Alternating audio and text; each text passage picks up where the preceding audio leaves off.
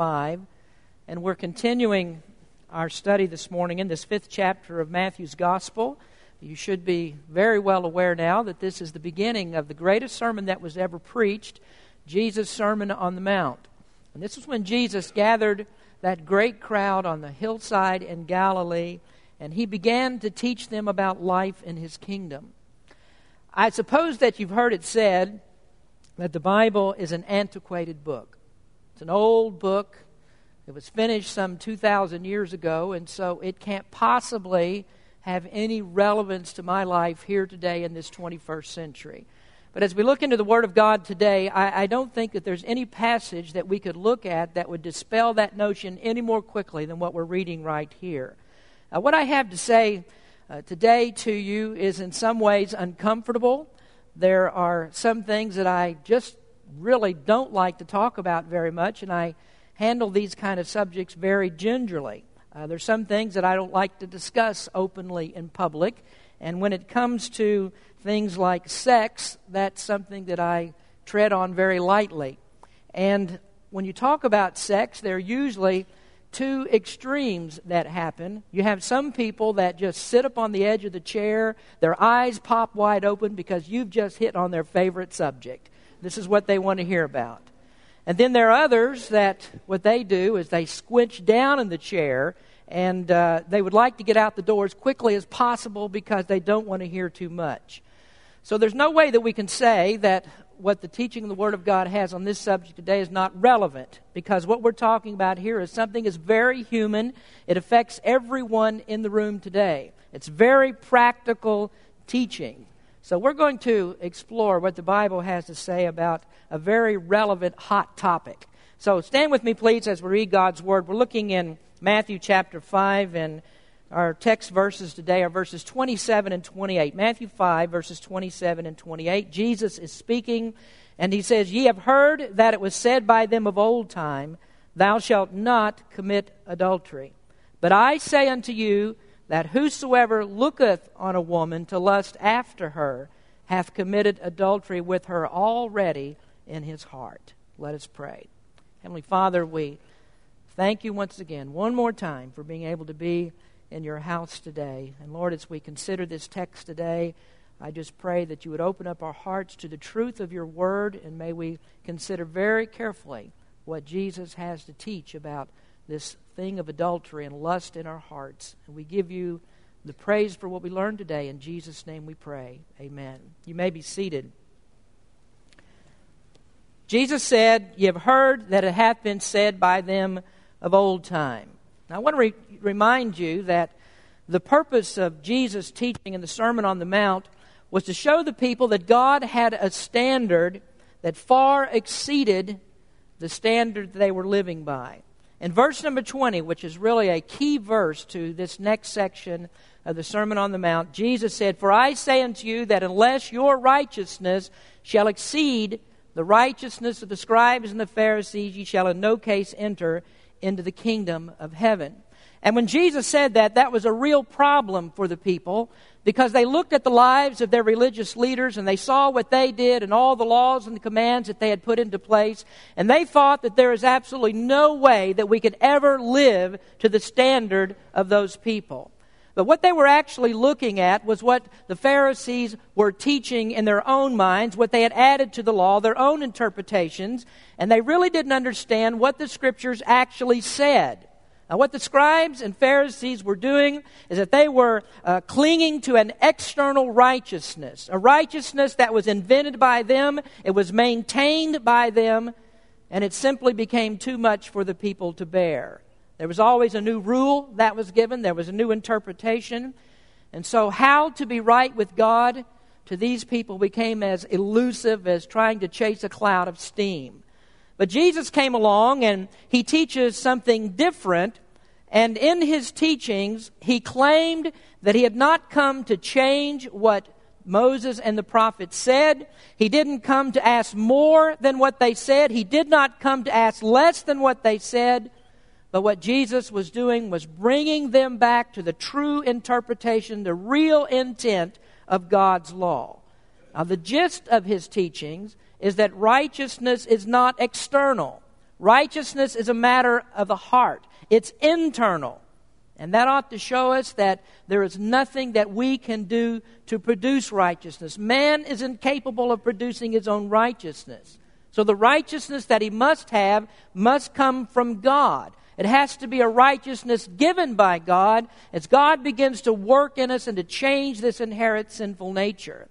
Now, the principle that Jesus is demonstrating in these scriptures is that this righteousness, again, is internal. And so he uses six, six different examples of showing the futility of trying to effect an inward change by things that are done outwardly.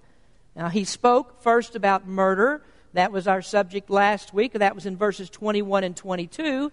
And he showed them that murder was not just the taking of another person's life. He taught that murder is an attitude of the heart. And so he said, if you've been angry, if you have hatred in your heart towards any person, then you have already violated the spirit of God's law. Now, anger and hatred are common, ordinary, everyday sins, and we certainly would not call them abnormal the way that most people act. It's not confined to just a few people who would end up in prison for committing some heinous crime like uh, actually killing a person. Jesus said, though, that all of you are guilty of murder. All of you have showed anger and malice towards other, and so you're guilty of it. Now, that is an impossible standard.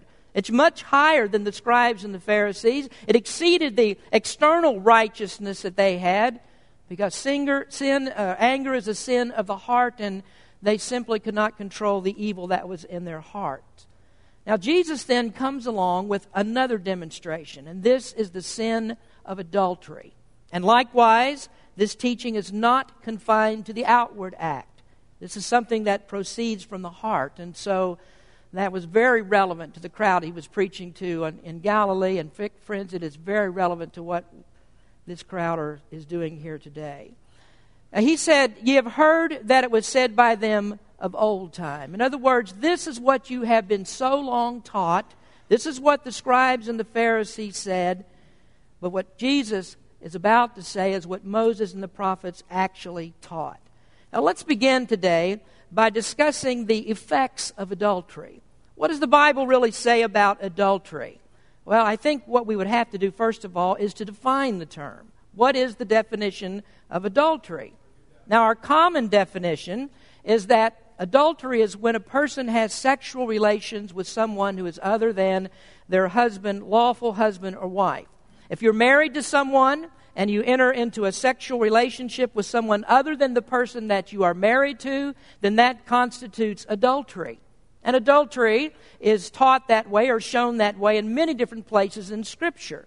When Jesus used the term adultery, he was going back to the Old Testament commandments, uh, the Ten Commandments, and this is the seventh commandment. The Word of God said, Thou shalt not commit adultery. But most Bible expositors agree that the seventh commandment intends more than just sex that's related to marriage. In fact, it refers to any type of a sexual sin, any type that's outside the biblical relationship of marriage. Now, if you're taking notes today, you might want to write this down that the seventh commandment actually addresses all sexual sins. So, adultery, in the, in the Ten Commandment respect, can mean premarital sex, it refers to homosexuality, it refers to the common definition that I've just given you concerning marriage, and really, it just refers to any immoral activity, sexual activity. Now, the Bible calls that sin. It is a sin. It's an act of sin. It's against God, and God has included that in His Ten Commandments. Now, next, the effect of adultery, one of the effects is the dishonesty of it. It's a very dishonest act. Now, adultery, when we're, especially when we're talking about marriage, is dishonest. Now, you don't really have to go to the scriptures to discover that. Because whenever we talk about someone who's committed this sin, what do we say? That person has been unfaithful. The one who commits adultery has been unfaithful. They've broken a promise. It's a promise that's in the marriage vows. And whether those vows were spoken or unspoken, it always carries with it, the marriage vows always carry with them a promise to be faithful a promise that you will stand by your husband or your wife and you will remain in monogamous relationship. Now, when a person is unfaithful to that vow, the person is dishonest. And so that means that is a person that can't be trusted. An immoral person cannot be trusted. That's blight on his personal integrity. Now, it's so amazing that people will so easily cheat on a spouse. And the one who cheats with them will usually look at that person and they'll say, Wow, what a guy he is. And they have starry eyes and they talk about how much they love that person and how whenever they see them that their, their toes tingle. He's the greatest, he's my dream. When reality, in reality, he is nothing but a liar. He's dishonest and he is a cheat. Now, the effect of adultery is that people who commit it are dishonest. They have no integrity. He or she has no integrity. Now, we're not talking here about white lies. We're talking about the most sacred of all of our vows. That's why we call it holy matrimony. Marriage was given by God, it was sanctioned by God, and any person who breaks a marriage vow is a dishonest person, and they are to be dishonored. Kind of strong, isn't it? But that's what the Bible teaches. Then there's another effect of adultery, and that's the devastation of adultery. Adultery destroys families. Now, you know this. Many people, many times there are, are children that are involved, and adultery can destroy the lives of children. It destroys the security of children. Adultery is a supremely selfish act because what it does, it only considers the gratification of the person who commits it. It puts their feelings above the needs of a child or of the spouse. Adultery can be devastating to a family because it can bring debt. I mean, how many times have you read in your papers or heard about people that are going through a divorce? And of course, that's another effect of adultery. But you find, uh, you hear about this where husbands and wives are fighting over property, over bank accounts, over retirement accounts. And in the end, people become paupers and everybody suffers because of the sin. Then you have the allocating that goes on in adultery, what I call it, and that can bring disease. People switch partners and they perpetuate disease, and they bring that into families. Now, if we're talking about the seventh commandment definition of adultery, then of course you have to consider homosexuality here. What has been responsible for this AIDS epidemic? You know, I know it's not politically correct for me to say that, and, and uh, people will put you down if you ever tried to associate what homosexuals do with the sin of AIDS, the disease of AIDS. It's not fair to pin it upon them because even heterosexual people get AIDS. But let me ask you, where is the sin pervasive? Where's the disease most pervasive? Where did you hear about this before homosexuality started coming to light and became more acceptable in our society? And so they've helped to spread that contamination to uh, sometimes innocently to other people. So the disease is perpetuated by immorality, and it's the breaking of God's commandments. Now, don't think that God doesn't know what He's talking about. When you break God's commandments, there is a price that must be paid, and that price can be exacted from you in every area of life. It can be your physical well being, it can be your financial well being, your mental well being. No good ever comes from this. Now, if you want to look at biblical examples, we could go to the Word of God and we could look at David. We're all aware of how David committed adultery and then he followed that up with murder. And the end result of David's wickedness was that he lost his child. His child died. We could look at Shechem in the Old Testament. Now, there was a man who forced Dinah, who was the daughter of Jacob, and in the end, Every male in his city was slaughtered. The wives and the children were taken as captive, and all of their wealth was taken away from them. You could look at the life of Absalom, and you could see what he did. And in the end, his heart was struck through with an arrow. So we're talking about a devastating sin, and really, it's the, de- the action or the sin of a fool. And then there's another effect that you need to think about very clearly and very seriously, and that is the damnation of adultery. Paul wrote in 1 Corinthians, Know ye not that the unrighteous shall not inherit the kingdom of God? Be not deceived, neither fornicators, nor idolaters, nor adulterers, nor effeminate, nor abusers of themselves with mankind, nor thieves, nor covetous, nor drunkards, nor revilers, nor extortioners shall inherit the kingdom of God. Now, do you see the company that an adulterer keeps? Thieves, drunkards, extortioners. Adultery is a damnable sin. Hebrews says marriage is honorable in all and the bed undefiled, but whoremongers and adulterers God will judge. Now, do you see where this is going? Jesus brings up the sin of adultery and he says that judgment is going to follow. Damnation of God will follow. So Jesus does not slight the consequences of the physical act at all. There's dishonesty in it, there's devastation, there's damnation. All of that follows. And Jesus is not going to minimize the effect of the deed. Now let's speak again, secondly, or following here, the evil of adultery. And maybe you think, well, that's what we've been doing all along here. We're talking about the evil of adultery, and you figured this out already. If it's against God's commandments, if there's dishonesty and devastation and damnation that comes by it, then surely it is a great evil. But let's look at it a little bit different way. What is adultery? Well, it is the perversion of sex. It's not what God intended. It's taking sex out of the place that God intended, which is only in a healthy marriage relationship. Now, there are some who would argue, and really this is an argument that goes back a long, long way, thousands of years. There are people that argue that sex is merely a biological function.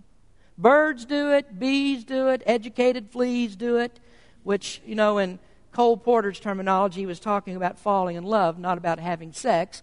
But you hear that all the time. Birds do it, bees do it, so it's just a natural thing. It's biology, man. You've got to have it. You've got to have sex, just like you have to have food. It's just like you have to have sleep, just like you have to eat and drink. It's nothing but a biological function. And that was the philosophy of the Greeks and the Romans in Paul's day. Eat, drink, and be merry, for tomorrow we die. And you know what that included? It included gluttony, drunkenness, debauchery, and also, friends, unbridled sex. So Paul confronted that biology argument thousands of years ago. And here's what he wrote in 1 Corinthians Meats for the belly, and the belly for meats. That's what people were saying. I mean, it's all a biological thing. Hugh Hefner said the same thing. It's natural. It's as easy as falling off a log. It's just like gravity. You have to have it. But the problem is, what we've done with it is a perversion. It's all skewed, it's all messed up. James Montgomery Boice addresses this, and he relates in his commentary when he's talking about this passage something written by C.S. Lewis. Now, I want you to listen to this because this is a fascinating comparison, and he begins with his own comment, he starts out the appetite for sex, stimulated by our culture, is enormously out of proportion to its function. C.S. Lewis, who makes this point far better than anyone else I know, says wisely the biological purpose of sex is children, just as the biological purpose of eating is to repair the body. Now, if we eat whenever we feel inclined and just as much as we want, it's quite true that most of us will eat too much, but not terrifically too much. One man may eat enough for two, but he does not eat enough for ten. The appetite goes a little beyond its biological purpose, but not enormously. But if a healthy young man indulged his sexual appetite whenever he felt inclined, and if each act produced a baby, then in 10 years he might easily populate a small village. This appetite is in ludicrous and preposterous excess of its function. Now listen to me. Or take it another way, he says. You can get a large audience together for a striptease act, that is, to watch a girl undress on stage. Now, suppose you came to a country where you could fill a theater by simply bringing a covered plate onto the stage and then slowly lifting the cover so as to let everyone see, just before the lights went out, that it contained a mutton chop or a bit of bacon.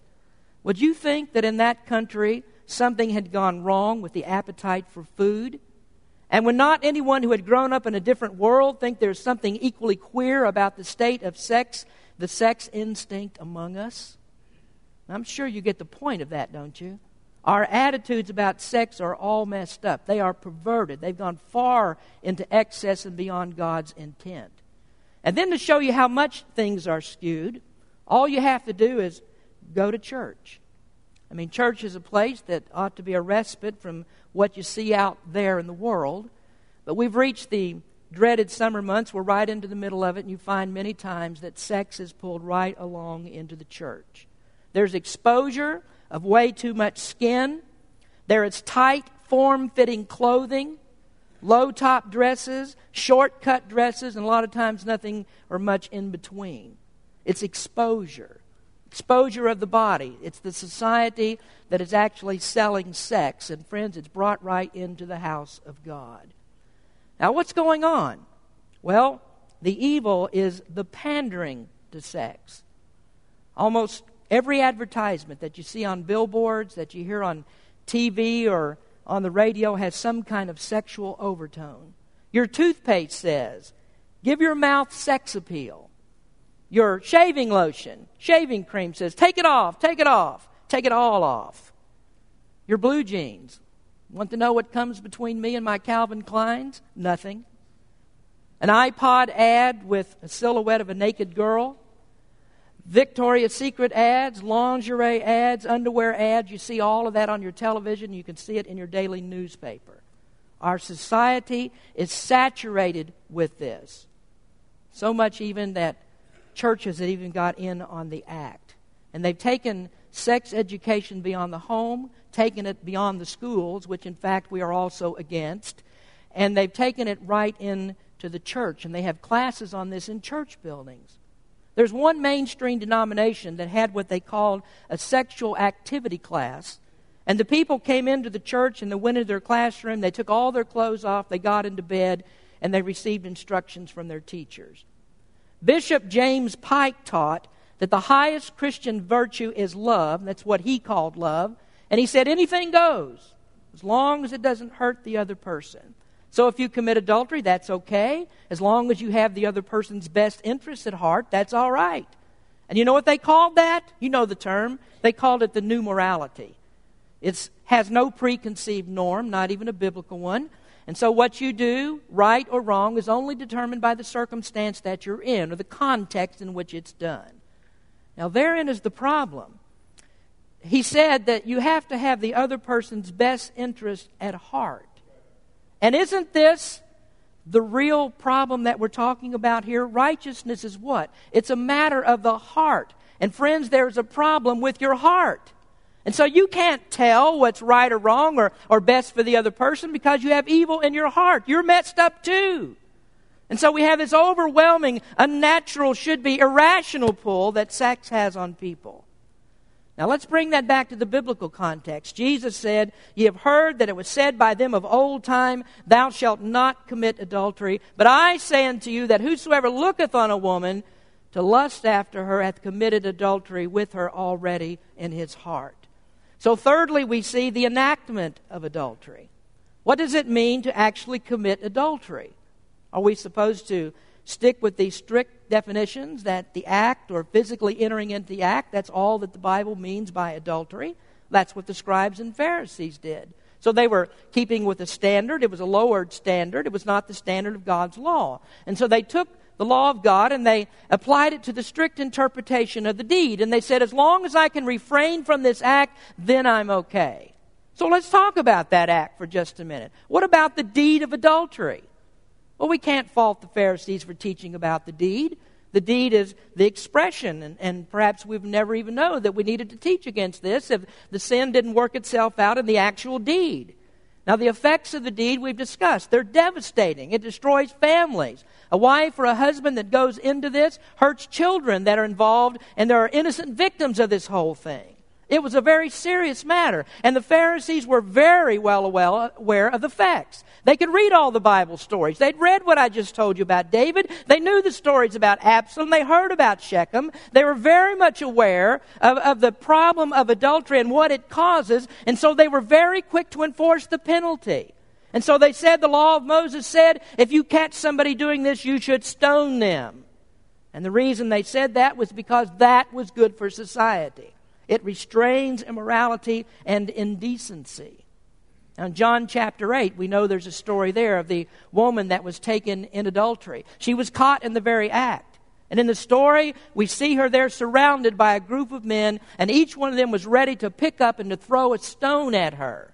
Why did they do that? Because they understood the act. They understood how awful the act was. They knew what the law of God said. Moses said, if you're caught in the act, this is what you should do.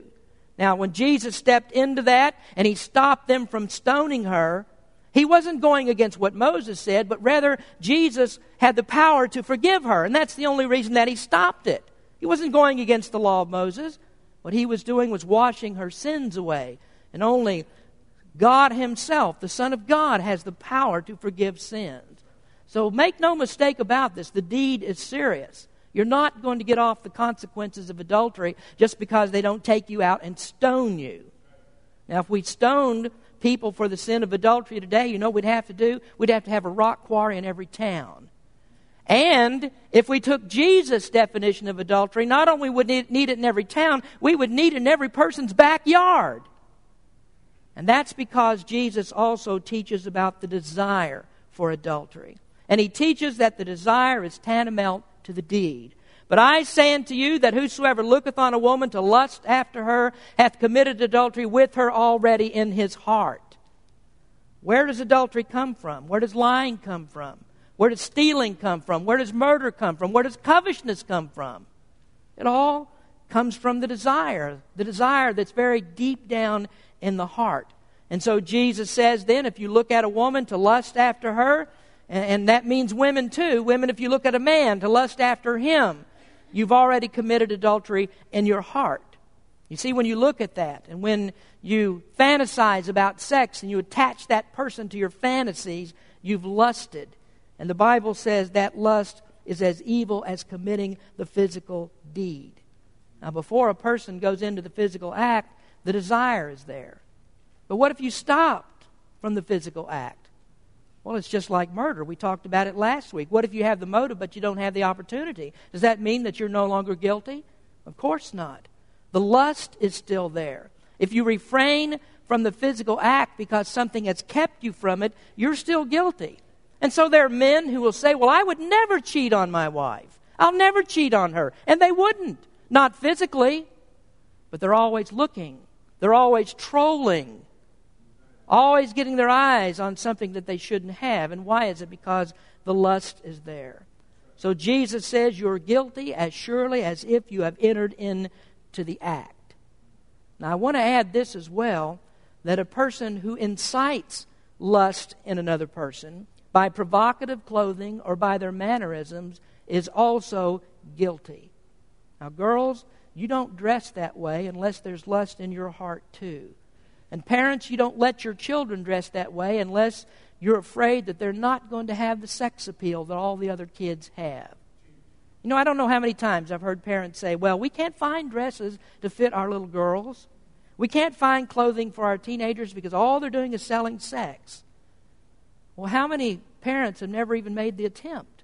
How many people in churches have never even made that attempt because modesty and chastity are not on their mind? I mean, they've adopted the sex culture too. And the bottom line of it all is there's lust, there's craving in the human heart. And so, thus, you have the problem with the Pharisees. They're looking and they're lusting. They would never go through with a physical act. And so, therefore, they thought we have kept the law and we are righteous in the eyes of God. Now, Jesus would not accept that. And he wouldn't accept it because that was the lowering of God's standard. God looks at the heart, God looks at the desire and not just the deed. And so you can't escape because you haven't done the deed. Now, where does that leave all of us? I mean, here we are in this sexually pervasive society. It's everywhere we look, it's all around us. All of you here, you know how easy it is to look at those things and have lust in your heart over those things. Where does that leave us? Well, it leaves us exactly with the point that Jesus is trying to make. Righteousness is internal. The heart has to be changed. You can't be righteous by what you do, and you can't be righteous by what you don't do. The only way that you can be righteous is if God changes your heart. Now, the Pharisees, they were powerless to do anything about the heart. And friends, we are in the same situation. We're powerless to do anything about our, our hearts. Now, on one hand, you have those people that we talked about a moment ago that they indulge in the sex. I mean, they fully go after this. They, they have the attitude that the whole thing is biological. There's nothing wrong with it. And what is the argument that you always hear from people? Well, it's my body. I can do what I want with my body. It's my body. And so if it doesn't hurt anybody else, then what's the problem here? Well, a moment ago, I didn't finish Paul's argument or his statement when he talked about how that it's a biological thing. Here's the end of the statement meats for the belly and the belly for meats, but God shall destroy both it and them. Now, the body is not for fornication, but for the Lord, and the Lord for the body. Now, you see that? The body is not for you, the body is for God. All of us were created in the image of God. We're made for Him, we're made for God's honor and his glory. And so sexual sins of any kind, they dishonor God. Now, on the other hand, you have those other people, and they are the ones that are straight up and they're buttoned down. And they're the ones who are hiding behind a facade that says there is nothing wrong. They would never commit the act. They would never go into the act, but the lust is burning a hole in them. And Jesus says, You stand guilty before God, both sides, both people need something to happen to the heart. Now, you see, in the Pharisaical system, they were not equipped to deal with heart issues. They ignored the heart. Because if they considered all of that, if they saw that the problem was so deep down inside of them, when they saw that it was really like God's law said that it was, they would have to come to the conclusion of the utter futility of doing righteous works to become righteous before God. Keeping commandments would never help them. And that is Jesus' point, friends. You can't do it by yourself, you have to have Him. And so I would tell you today if you're not saved, you need Him. The Bible says that you will suffer damnation for your sins. And so there may be someone sitting here today and you think, oh, I would never commit the act of adultery, I'd never go into that. But you have that lust in your heart. You have it before your eyes. You've entered into the temptation. Maybe you didn't do the act, but you've had it there before you all the time. Well, the Bible says you cannot escape God's law. This is God's law. God's law will always be honored. And then on the other hand, some of you are here today and you're a saved person. And I would say to you, you still need Him. You still need Him because that lust will be there. You may be a Christian today and you're struggling with these very issues, all this lust that's in your heart, and you're wondering, how can I overcome this lust? Well, Jesus is the resource. You're not fighting a losing battle. This is not something that can't be overcome.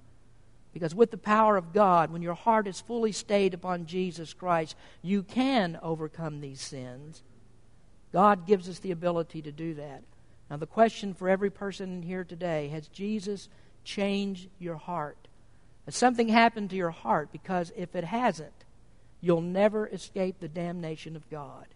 Now, we've only gone through two of these examples. We've gone through murder. And what did we see? Anger, malice against another person. Whenever you have hatred in your heart, Jesus says that's sin, and you're going to be judged for that sin. Now we see the sin of adultery, and it's not just a matter of physically entering into the act, it's also the lust that's down in your heart. So, what are you going to do about that? There's nothing you can do except turn to Jesus Christ who washes away all of our sins. We must have the righteousness that exceeds, and that righteousness is Jesus' own righteousness given to us by faith in his blood. Do you know him? Your heart needs to be changed. Let's pray. Our Heavenly Father, we are thankful for your word, how convicting it is, how it strikes at who we are, and how it affects us in such a way that there's no way that we can escape the condemnation of the law. There's no way we can keep the law. It had to be done through Jesus Christ. It had to be done by a sacrifice, by his perfect life, and then the sacrifice on the cross of Calvary so that Christ's own righteousness can be given to us by faith. Lord, help us to see our helplessness. Help us to see there's nothing that we can do but turn fully to you. You're the one who paid for our sins.